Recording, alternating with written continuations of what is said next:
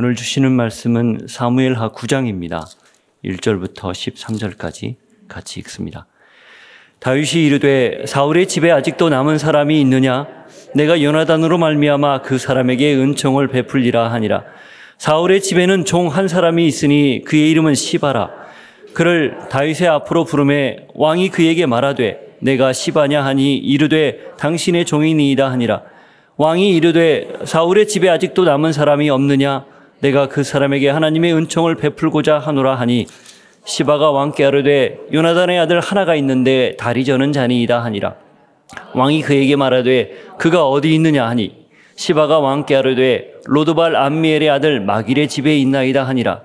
다윗 왕이 사람을 보내어 로드발 암미엘의 아들 마길의 집에서 그를 데려오니 사울의 손자 요나단의 아들 무비보셋이 다윗에게 나와 그 앞에 엎드려 절하매 다윗이 이르되 무비보셋이여 하니 그가 이르기를 보소서 당신의 종이니이다.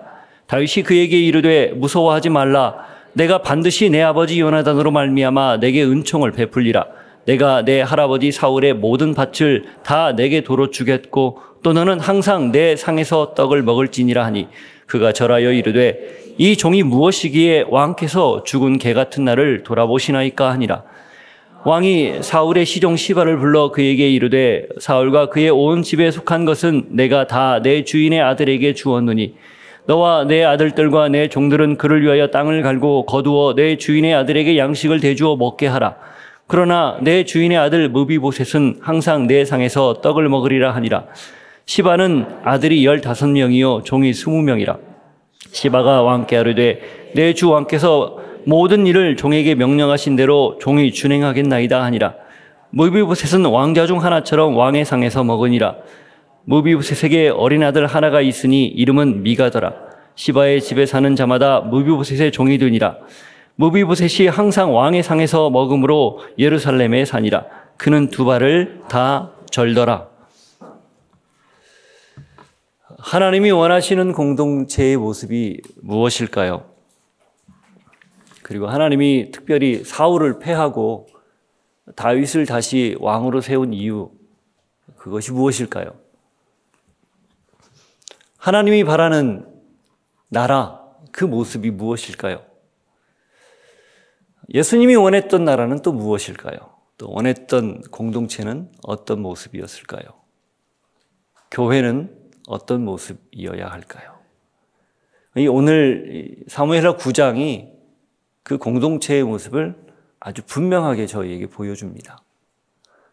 어, 다른 거다 빼고 딱 하나만 남기려, 남기라 하면 바로 이런 공동체다라는 걸 명확하게 알려줍니다. 어, 다윗이 자기를 끔찍이도 사랑했던 한 사람과 약속을 했습니다. 지금 이 무비보셋을 찾는 시점을 기준으로 거슬러 올라가면 대략 한 30년 전입니다. 어, 사유가 되고 사울에게 쫓겨서 도망칠 때 그 첫 시발점이 됐던 아버지의 마음이 그러니까 자기의 장인이죠 왕의 마음이 어떤지를 서로 시험하고 그걸 확인하고 헤어질 때 그때로부터 따져보면 약 한 30년의 세월이 흘렀어요. 다윗이 왕이 된 뒤에 헤브론에서 7년 6개월 그리고 예루살렘에서 33년을 다스리지 않습니까? 그 왕이 된 이후부터 대략 따지면 17년 정도 시간이 흐른 겁니다. 따라서 이 무비부셋이 사울이 죽을 때 어, 유모가 데리고 가다가 떨어뜨려서 두 발을 절게 되었는데 대략 무비부셋의 나이가 20대 초반이나 중반 정도 됐다라고 추정이 되는 그때입니다. 사실 다윗은 왕이 된 직후부터 요나단과의 약속을 늘 염두에 두었다고 저는 믿습니다. 왜냐하면 다윗 생애에 요나단이라는 인물을 빼고 요나단과의 관계 또 그와의 있었던 일을 빼고는 그의 현 주소 왕이 되기까지의 그의 모습이 존재할 수 없기 때문이에요. 어쩌면 결정적인 역할을 요나단이 한 거죠. 그와의 약속 또한 그의 마음속에 늘 아주 단단하게 그리고 깊숙이 새겨져 있었을 겁니다. 그런데 왕이 된 직후에 바로 찾아서 무비보셋을 돌보거나 섬기지를 못했어요. 이유는 많죠. 지금까지 본 내용입니다. 내전도 있었고, 그리고 안팎으로 여러 상황들을 정리도 하고 또 국가적인 또 제도도 갖추고 여러 가지들을 구비해야 되는 그런 일들이 있었기 때문이에요. 어찌 보면 가장 중요한 일이었음에도 불구하고 좀 밀린 거죠. 우선순위에서 밀렸다기보다 급해서 밀린 거라고 저는 봅니다. 그러는 동시에 이 다윗의 마음 속에 한켠에 늘 아린 부분이 저는 있었다고 생각을 해요. 그게 바로 어, 요나단과의 약속이었습니다. 먼저 사무엘상 20장 14절부터 16절을 한번 보십시오. 같이 읽습니다. 너는 내가 사는 날 동안에 여호와의 인자하심을 내게 베풀어서 나를 죽지 않게 할 뿐 아니라 여호와께서 너 다윗의 대적들을 지면에서 다 끊어버리신 때에도 너는 내 인자함을 내 집에서 영원히 끊어버리지 말라 하고 이에 요나단이 다윗의 집과 언약하기를 여호와께서는 다윗의 대적들을 치실지어다 하니라. 요나단은 가만히 있으면 차기 왕이 되는 유력한 사람이었어요. 그는 군사, 군사적 지도력으로도 또 여러 가지 역량으로도 사울을 거의 사울의 버금가는 어떤 부분에서는 능가하는 능력을 인정받은 사람입니다. 그런데 하나님의 뜻이 자기가 아니라 아, 자기보다 한참 연배가 아린, 아래인 다윗에게 있다라는 것을 알고 그것을 순종한 사람이에요. 그리고 그걸 다 알았기 때문에 요나단과 해, 다윗이 헤어질 때 요나단이 다윗에게 이런 이야기를 한 거예요. 너가 만일에 왕이 되거든 나를 기억하고 내 집안을 끝까지 돌봐 주었으면 좋겠다. 그리고 그것을 서로 약속을 하자. 사실 이 구약 시대의 약속은 우리가 창세기 15장에서도 보듯이 횃불 언약하고도 연관이 되어 있어요. 그 횃불 언약이 고기 고기를 둘로 쪼개고 그 사이에 계약 당사자가 지나갔던 그런데 하나님이 지나간 상징을 횃불이 지나가면서 보여준 거잖아요. 기억나시죠? 그게 뭐냐면 만일에 계약 당사자 둘이 그 사이를 지나갔는데 그 약속을 지키지 않으면 이 쪼개진 짐승처럼 이렇게 될 것이다. 라는 뜻이에요. 그러니까 반드시 약속한 건 지켜야 된다. 그게 구약시대 때 사람들이 언약을 맺는 생각이었습니다. 기본적으로. 그럼 다윗과 연하단도 비슷한 생각을 하지 않았겠어요? 그런 약속을 체결한 거죠. 근데 그게 아직 지켜지지 않으니 다윗의 마음속에 늘 미안한 마음, 그리고 한켠에는 아픈 마음이 있었던 겁니다. 그래서 비로소 이제 그 약속을 지키려고 수소문을 시작한 거예요. 1절. 다윗이 이르되 사울의 집에 아직도 남은 사람이 있느냐? 내가 요나단으로 말미암아 그 사람에게 은총을 베풀리라. 거기 은총을 베푼다라는 말을 얼추 보면 우리 한글 성경으로 읽어보면 마치 왕이 신하에게, 왕이 종에게 은총, 혜택을 베푸는, 시해하는 듯한 그런 뉘앙스가 있는데 원문을 보면 그게 아니고요. 약속을 지키겠다 그런 뜻입니다.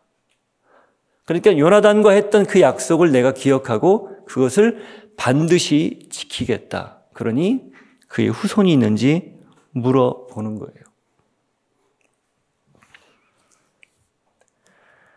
이게 가능한 이유는 무엇일까? 요나단이 하나님의 주권을 인정하고 사랑으로 다윗을 품고 그로 하여금 결국은 왕이 될 수 있도록 결정적 역할을 한 것처럼 그 하나님의 뜻에 순종한 것처럼 다윗 역시 하나님의 뜻에 순종하고자 하는 마음이 늘 있었기 때문이에요. 그리고 또 하나는 요나단의 말로 다 표현할 수 없는 어떻게 보면 부모님의 사랑 같은 내리 사랑, 그 사랑 때문입니다.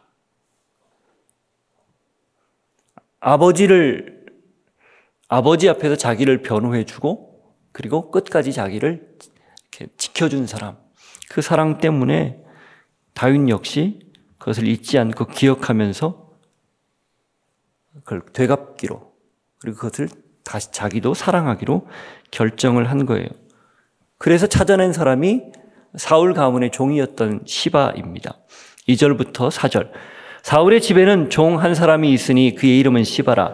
그를 다윗의 앞으로 부름에 왕이 그에게 말하되 내가 시바냐 하니 이르되 당신의 종이니이다 하니라. 왕이 이르되 사울의 집에 아직도 남은 사람이 없느냐? 내가 그 사람에게 하나님의 은총을 베풀고자 하노라 하니 시바가 왕께 아뢰되 요나단의 아들 하나가 있는데 다리 저는 자니이다 하니라. 왕이 그에게 말하되 그가 어디 있느냐 하니 시바가 왕께 아뢰되 로드발 암미엘의 아들 마길의 집에 있나이다 하니라. 시바는 아마도 다윗 시대 때 다윗 치세 아, 그 사울 치세 때 사울의 신하로 여러 가지 일들을 했었던 사람인 것 같습니다. 재산을 돌보거나 아니면 관리하거나 했던 그런 사람이었던 것 같아요. 그런데 그를 찾아내서 물어보는 거예요. 근데 아이러니하게도 어, 이 다윗은 전혀 모르고 있었던 요나단의 후손에 대한 아들에 대한 존재를 시바는 알고 있었던 겁니다. 바꿔 말하면 어떻게 보면 다윗 반대편에 있었던 사람들끼리는 서로 어느 정도 정보도 교류하고 뭐 왕래까지는 아닐지라도 어디에 누가 있다 혹은 어디에 숨어 있다 뭐 이 정도로 서로 알았던 것 같아요. 근데 찾아서 물어보니 그걸 솔직하게 대답을 하는데 단서를 답니다. 3절 마지막에 나와 있는 것처럼 다리를 접니다. 이렇게 얘기를 하는 거예요. 다리를 전다는 것은 양쪽 다리를 다 전다고 이미 성경에 기록했는데 다시 그걸 확인하는데 그 이유는 이 무비보셋이라는 이 사람은 사실 왕에게 반란을 일으키거나 혹은 대항하거나 저항하거나 세력을 모아서 무언가를 획책할 만한 그런 깜냥이 안 되는 사람입니다. 일단 다리를 절기 때문에 어, 불편하고 자기 자신의 몸 하나 건사하기도 힘들고 그러니 더더욱 군사적으로 혹은 어떤 정치력을 가지고 사람들을 규합하기에 사실 어, 적합하지 않습니다라고 안심을 시키는 그런 모습이에요. 그렇지만 다윗에게는 이게 중요하지 않았어요. 그가 아무리 강력한 힘을 가진 사람이라 할지라도 틀림없이 품었을 것이기 때문입니다. 그렇지만 시바는 그 모든 것들을 계산하고 어, 살아남기 위한 그런 말들을 하는 거예요. 또 나름대로 살리기 위한 노력을 한 거죠. 어, 말만 할 수 있어요. 찾을 수 있어요. 후손이 있느냐. 그러나 그를 수소문해서 구체적으로 어디 있는지까지 찾기는 쉽지 않습니다. 그리고 5절에 나오는 것처럼 읽어볼까요? 다윗 왕이 사람을 보내어 로드발 암미엘의 아들 마길의 집에서 그를 데려오니 이것까지는 또 쉽지 않을 수 있습니다. 혹자는 사람들이 이 무비보셋을 데려온 걸 다윗이 그를 견제하고 가까이 두어서 더 이상 어떻게 할 수 없도록 하기 위함이다. 이렇게 말하는 사람도 있는데 그건 성경 전체를 몰라서 해석하는 오해입니다. 어, 다윗에게는 그런 면모가 지금까지 전혀 보이지 않았거든요. 아시는 것처럼 사울이 죽었다는 소식, 요나단이 죽었다는 소식을 듣고 그 소식을 전한 사람도 그 자기의 공인양 과시했을 때 그를 그 자리에서 죽였죠. 아브넬을 죽인 경, 아브넬이 죽었을 때도 그를 성대하게 장사를 베풀었죠. 이스보셋을 죽였다고 왔던 바하나와 레갑도 그 자리에서 죽여서 어, 무죄한 자의 피를 흘린 것에 대한 아, 그 대가를 치르게 했어요. 어쩌면 그런 다윗의 지금까지의 일관된 모습이 어, 내전을 좀 더 빨리 끝내게 했고 나라가 안정적으로 빨리 통일될 수 있도록 만든 결정적 계기 아니었겠습니까? 그런데 하물며 지금 주변 나라를 다 평정하고 그리고 내치를 거의 다 준비해 놨는데 무비보셋을 무비보셋을 견제하거나 그를 제거하기 위해서 그를 찾았다 이렇게 말하기는 어려운 거죠. 다윗의 마음 안에 한 사람 때문에 무비보셋을 찾고 그를 데려오고자 하는 그런 열망이 있었던 거예요. 그래서 그를 데려와서 어떻게 합니까? 6절부터 8절. 사울의 손자 요나단의 아들 무비브셋이 다윗에게 나와 그 앞에 엎드려 절함에 다윗이 이르되 무비브셋이여 하니 그가 이르기를 보소서 당신의 종이니이다.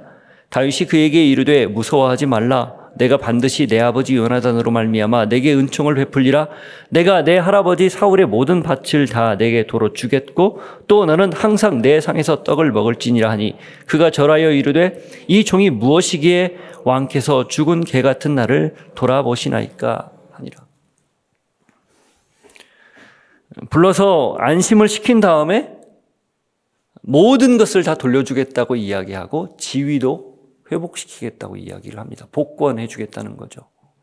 그리고 다 보장해 주겠다는 거고 특별히 항상 내 상에서 떡을 먹게 될 것이다. 이 말은 뒤에 가면 나오지만 왕자의 지위까지 다 회복시켜 주는 그런 선언입니다.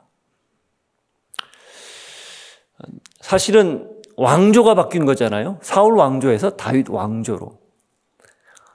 그 왕조에서 반역을 일으켜도 같은 성씨를 가진 그런 반역을 일으킨 왕이 그 위에 선대 왕들, 선대 왕이나 아니면 그 사람에게 충성했던 사람들을 전부 다 숙청하는 것이 일반적이에요. 근데 왕조가 바뀌었는데도 다윗에게는 전혀 그런 모습이 보이지 않는 거죠. 왜 이런 모습을 끝까지 다윗이 유지를 할까요? 나중에는 자식이 아들 압살롬이 반역했을 때도 그를 살려주기를 원했던 거 아들이기 때문에 그랬을까요? 물론 맞죠. 그러나 다윗 마음 안에는 처음부터 시종 변하지 않는 한 가지 대원칙이 있었다는 거예요. 처음에 제가 질문했던 내용. 하나님이 다윗을 통해서 원했던 공동체는 무엇일까? 바로 보듬고 품고 용서하고 사랑하는 공동체였다는 겁니다. 그게 사울을 패하고 다윗을 세운 이유였다는 거예요. 사울을 패한 까닭, 그에게는 그런 조짐이 안 보였기 때문이었습니다. 그가 만일 그런 생각을 가지고 하나님의 뜻을 따르고자 했다면 다윗을 그렇게 끝까지 추적하지 않았을 거예요. 아무리 사람들이 다윗이 죽인 자가 만만이라 얘기했어도 그를 기꺼이 품었을 겁니다. 그러면 사울 왕조가 지속됐을 수도 있어요. 그러 그런 여지가 전혀 보이지 않기에 여러 번 기회를 준 후에 박탈한 거예요. 그런데 다윗은 끝까지 그 마음을 끝까지 가지고 갑니다. 그게 바로 하나님이 원하는 공동체의 모습이었기 때문에 출애굽을 시킨 이스라엘 백성들을 모아서 가나안에 정착시키고 그리고 가나안에 정착시킨 다음에 하나님이 바랬던 하나님의 공동체 당신의 나라 그 나라가 다윗을 통해서 비로소 조금이나마 실현된 것을 또 실현될 것을 기대한 거였습니다. 그리고 다윗은 그대로 실행을 하는 거죠. 그 마음이 변하지 않았어요. 마찬가지입니다. 교회가 공동체를 처음 시작할 때 뜨겁게 사랑합니다. 서로 가족같이 사랑하고 그런데 시간이 지나면 서서히 그게 무뎌져요. 그리고 중요한 가치들이 조금씩 바뀝니다. 사랑이 가치가 아니라 해왔던 일들이 가치가 되고 서로 사랑하고 용납하는 게 가장 중요한 우선순위가 아니라 교회를 유지하는 게 우선순위가 되고 그 사랑 받았기 때문에 흘려보내고 마음껏 나누는 게 우선적인 가치가 아니라 쌓고 쌓아서 몸집을 불리는데 나도 모르게 집중하더라는 거죠. 우리가 교회에서 늘 듣던 말, 사랑을 하면 세상 모든 사람들이 너희가 내 제자인 줄을 알게 될 것이다. 이 교회의 모토가 됐던 말씀, 그 말씀을 반복해서 듣고 또 들어야 되는 이유가 거기 있다는 거예요. 이 사무엘하 9장은 어떻게 보면 이 요한복음 13장에 나오는 예수님의 이 중요한 새 계명, 그 계명의 구약판인 셈입니다. 그 계명을 정확하게 우리에게 다시 도전하는 거예요.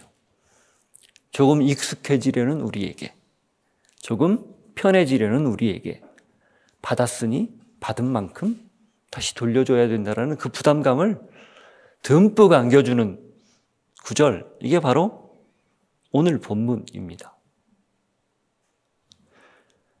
평범한 본문이지만 감동적인 본문이고 익숙한 본문이지만 새겨들어야 할 본문입니다.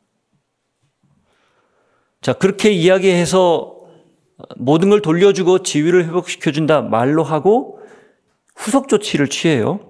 그게 바로 9절부터 11절 종 시바를 다시 붙여서 돌보게 하는 내용입니다. 왕이 사울의 시종 시바를 불러 그에게 이르되 사울과 그의 온 집에 속한 것은 내가 다 내 주인의 아들에게 주었노니 너와 내 아들들과 내 종들은 그를 위하여 땅을 갈고 거두어 내 주인의 아들들에게 양, 아들에게 양식을 대주어 먹게 하라. 그러나 내 주인의 아들 무비보셋은 항상 내 상에서 떡을 먹으리라 하니라. 시바는 아들이 열다섯 명이요 종이 스무 명이라. 시바가 왕께 아르되 내 주 왕께서 모든 일을 종에게 명령하신 대로 종이 준행하겠나이다 하니라. 무비보셋은 왕자 중 하나처럼 왕의 상에서 먹으니라. 기부아 땅을 아마 주었을 겁니다. 기부아는 예루살렘 북쪽 한 5km 남짓 지역에 있었, 지점에 있었던 곳이에요. 굉장히 지근 거리에 있었죠. 그리고 시바의 아들이 15명이고 종이, 종이 20명이다. 이렇게 된 걸로 볼 때 상당히 큰 집안이었다는 걸 알 수 있고 그 집안 전체가 무비부셋을 봉양하러, 봉양하도록 섬기도록 그렇게 명령을 내린 거예요. 예루살렘 가까운 거리에 땅을 돌려주고 거기에 시바를 붙여서 어, 이 무비보셋의 가족들을 돌볼 수 있도록 해준 거죠. 잘못 보면 어, 아마 다윗의 대신들이 반대했을지도 모르는 그런 결정이에요. 좀 멀리 차라리 좀 떨어뜨려 놓으면 안심이라도 되는데 도성 수도에 가장 가까운 곳 왕 지근거리에서 그렇게 어떻게 보면 세력을 키울 수 있는 기반을 주고 사람들까지 붙여주는 건 좀 무모하지 않느냐 이렇게 볼 수도 있는 거예요. 그러나 다시 반복하지만 다윗은 그런 게 중요하지 않았어요. 설령 그런다 할지라도 괜찮았던 거예요. 왜? 그의 지위를 회복하고 요나단에게 받았던 사랑을 그대로 고스란히 돌려주는 약속 이행이 더 소중했기 때문입니다. 더 우선이었기 때문이에요. 성경은 무비보셋이 어떤 사람인지를 또 그 가문이 어땠는지를 이렇게 이야기해요. 무비보셋에게 어린 아들 하나가 있으니 이름은 미가더라. 시바의 집에 사는 자마다 무비보셋의 종이 되니라. 무비보셋이 항상 왕의 상에서 먹음으로 예루살렘에 사니라. 그는 두 발을 다 절더라. 이 무비보셋 무비보셋 이후 그 아들에 대한 이름이 나오는데 이 아들을 아들과 그의 자손들을 역대기에 보면은 좀 구체적으로 나와 있습니다. 역대상 8장 34절, 35절을 한번 보십시오.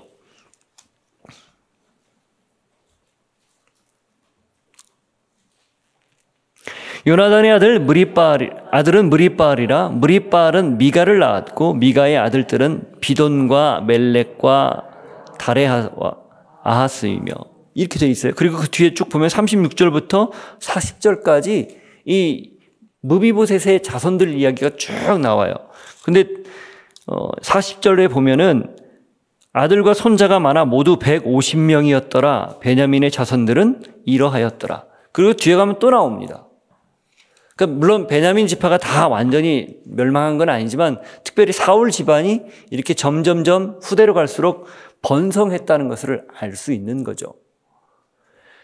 다윗과 요나단이 했던 그 약속을 다윗이 그대로 고스란히 지켰고 그는 결국 다윗 왕조의 일원으로서 하나님의 뜻에 따라 공동체 안에서 하나님과 함께 더불어 또 다윗과 더불어 살아가는 사람으로 그렇게 있었다라는 겁니다. 자, 이런 일련의 과정들을 통해서 오늘 성경에서 주는 우리에게 주시는 메시지는 그러면 무엇일까요? 교회가 바로 이런 모습이어야 된다는 것을 명확하게 알려주는 겁니다. 갈등이 있지요. 서로 반목도 하죠. 그러나 그게 끝이 아니어야 된다는 거예요. 죽을 힘을 다해서 그 갈등을 풀어내야 된다는 겁니다. 반목을 넘어서야 된다는 거예요. 서로 오해를 풀어야 된다는 겁니다. 무엇보다도 내가 누구인지를 먼저 경험하고 내가 어떤 존재인지를 알기 때문에 그래야 된다는 거예요. 우리는 사실 아무도 자격이 없는 그런 사람들이었죠. 왕 같은 제사장이고 택한 족속이라고 베드로, 베드로전서 2장 9절에 선언하고 있지만 그래서 그런 신분적 변화를 우리가 겪고 있지만 사실은 자격이 없든 아무런 자격이 없는 그런 사람들이었습니다. 그렇기 때문에 거저 받았으니 거저 주어야 된다. 그 말이에요. 마태복음 10장 8절을 한번 보십시오. 예수님이 제자들을 파송하면서 했던 말씀이에요.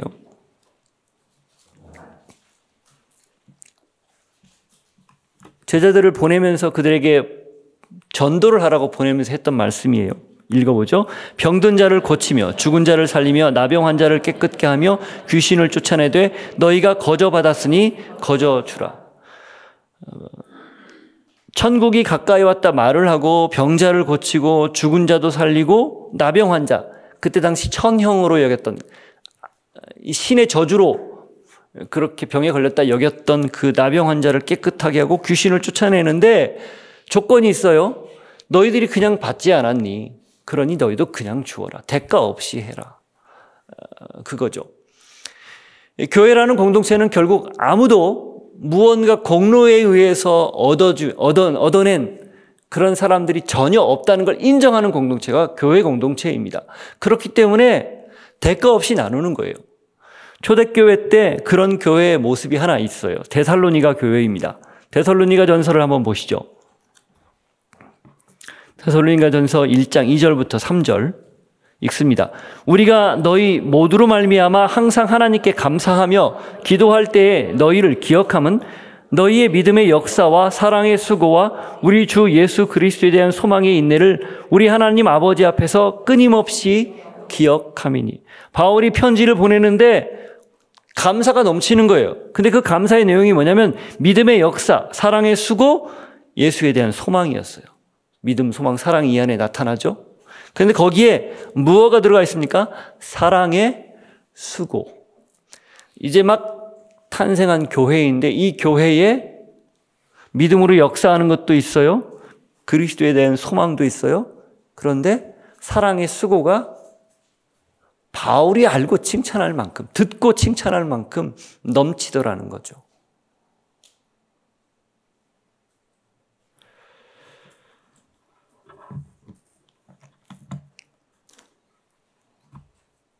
사랑이 사랑을 낳습니다. 여러분이 자식들을 사랑하는 건 배워서 하는 게 아니라 받았기 때문에 하는 거예요. 어릴 때부터 여러분의 부모로부터 받았기 때문에. 그 사랑의 연원이 어딜까요? 하나님입니다. 하나님이 우리를 변함없이 한결같이 사랑하신다면 우리 또한 누군가를 사랑하는 거 당연하다는 거죠. 그리고 그 사랑은 말로만 하는 사랑이 아니라 이 다윗이 무브셋을 찾아서 그의 모든 걸 회복시키는 구체적인 행동과 결단이 반드시 필요하다는 것을 오늘 말씀이 저에게 도전합니다. 제가 한 가지 이야기만 계속하고 있어요. 사랑입니다. 그러나 그 사랑 말로만 하지 않고 행함과 진실함으로 그렇게 사랑할 때 하나님이 원하는 교회 공동체는 지속될 겁니다. 변질하지 않을 거예요. 그리고 하나님이 무엇보다도 바라고 기뻐하는 공동체로 계속 자리매김할 겁니다. 여러분 모두 한 분한 한 분이 그러시기를 축복합니다. 같이 기도합시다. 사랑하게 해주십시오. 자격이 없는 저를 사랑해 주셨기에 우리도 사랑하는 사람 되게 해주십시오. 오늘 하루 사랑의 메시지를 보내고 사랑의 전화를 하고 또 사랑의 표현을 하고 사랑의 구체적인 행동들을 할 수 있는 저희가 되게 해주십시오. 기도하겠습니다. 하나님 아버지 거저 받았습니다. 아무 공로 없이 받았습니다. 하나님이 주셨기에 우리가 지금 이곳에 서 있는데 주님 우리도 동일하게 그렇게 사랑하며 살게 해 주십시오. 나에게 험한 말을 했던 사람, 나에게 손가락질 했던 사람, 혹은 내가 누군가를 불편했던 사람, 그 사람에게 손을 내밀어 사랑하고 품고 용서를 구하고 하나가 될 수 있는 그런 아름다운 공동체, 교회, 바로 내가 될 수 있도록 함께 하옵소서. 하나님 아버지, 주님이 주셨으니 흘려보내는 것 당연하다는 생각 변치 않고 오늘도 사랑하며 살게 하여 주옵소서. 지금은 예수 그리스도의 은혜와 하나님 아버지의 사랑과 성령님의 교통하심이 사랑이 사랑을 낳는다는 걸 알고 거저 받았으니 거저 보냅니다. 이 고백을 드리는 주의 백성들 머리 위에 삶의 자리 위에 함께 하시기를 축원하옵나이다. 아멘.